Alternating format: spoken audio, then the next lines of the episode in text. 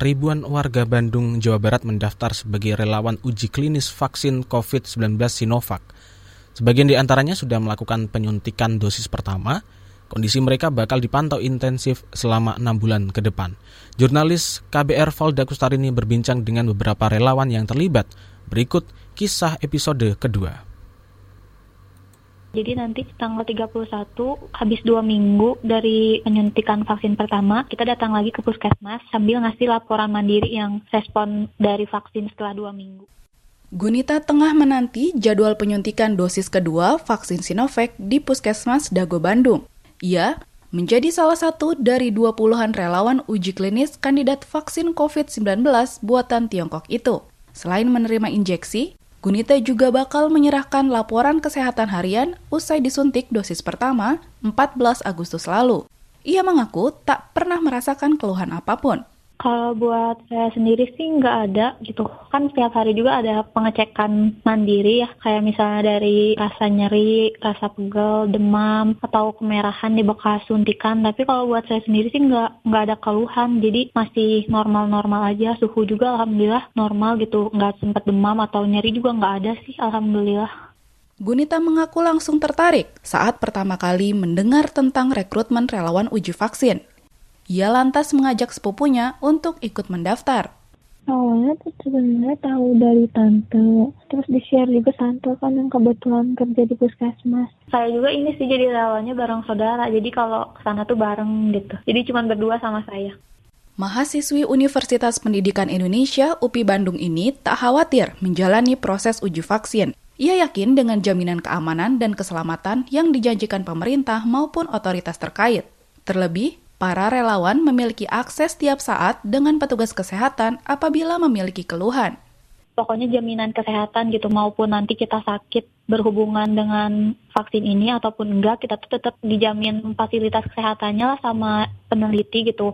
Walaupun mungkin nanti bukan sakit kayak demam kayak gitu sakitnya karena kecelakaan kita tuh dijamin katanya terus selama itu kan dipantau jadi kita juga bisa konsultasi ke kayak ada apa ya sendiri-sendiri tuh ada yang ngebimbing gitu. Jadi kalaupun kita punya keluhan baik gara-gara vaksin ini atau enggak nanti kita tuh bisa konsul ke pembimbing ini gitu.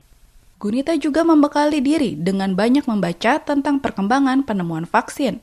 Kalau dari awal sih, kalau saya sendiri sebelum ikut vaksin ini tuh uji coba vaksin itu kayak udah baca-baca terus kayak udah pasti ngerti lah dan apa pasti ya udah gitu. Apa para peneliti juga pasti udah udah apa ya menguji cobakan ini beberapa kali dan sampai layak diuji cobain ke kita pasti nggak sembarangan gitu. Jadi kalau dari saya sendiri mah nggak ada rasa takut gitu. Karena percaya gitu pasti vaksin ini tuh udah melalui beberapa tahap uji coba. Jadi nggak ada gitu nggak tahu kalau yang lain mungkin ada. Wajar sih kalau ada juga. Gunita tak menampik. Keluarga sempat ragu dengan keinginannya mengajukan diri sebagai relawan.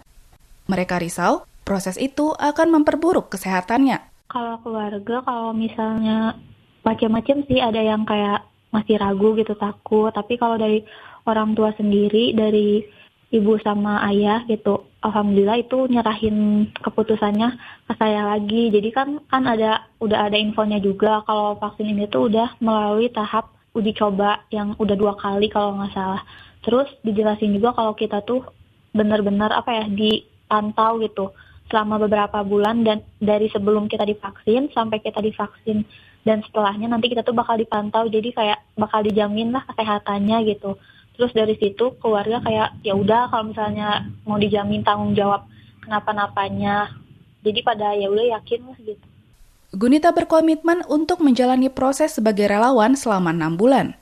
Sepanjang periode itu, ia siap dipantau kondisi kesehatannya saban hari. Ia mengaku tak mendapat arahan khusus tentang aktivitas kesehariannya selama menjadi relawan. Oh, yang pasti sih jaga pola makan sama olahraga, terus menghindarin pergi ke tempat keramaian juga. Dari sebelum disuntik juga emang sering minum vitamin kayak cuman biasanya cuman vitamin C sama vitamin E gitu. Kalau saya sendiri sih cuman di rumah aja kalau misalnya nggak ada keperluan keluar soalnya kan paling ngerjain tugasnya juga kayak dari rumah sekarang serba online gitu. Jadi nggak belum pernah keluar rumah kalau nggak ada keperluan yang urgent mah. Perempuan 21 tahun ini antusias mengikuti uji vaksin karena ingin berkontribusi dalam perjuangan mengakhiri pandemi. Kalau saya sendiri, karena yang pertama sih suka, ikutan relawan gitu. Apalagi kan lagi ngisi waktu luang. Daripada pandemi gini, kita kan nggak bisa ngapa-ngapain gitu cara bantunya kayak gimana buat buat nanganin virus COVID ini gitu. Jadi ya selagi kita bisa, kenapa enggak gitu ikut berpartisipasi lah, berperan aktif, jangan cuma nunggu gitu. Demikian laporan khas KBR, saya Valda Kustarini.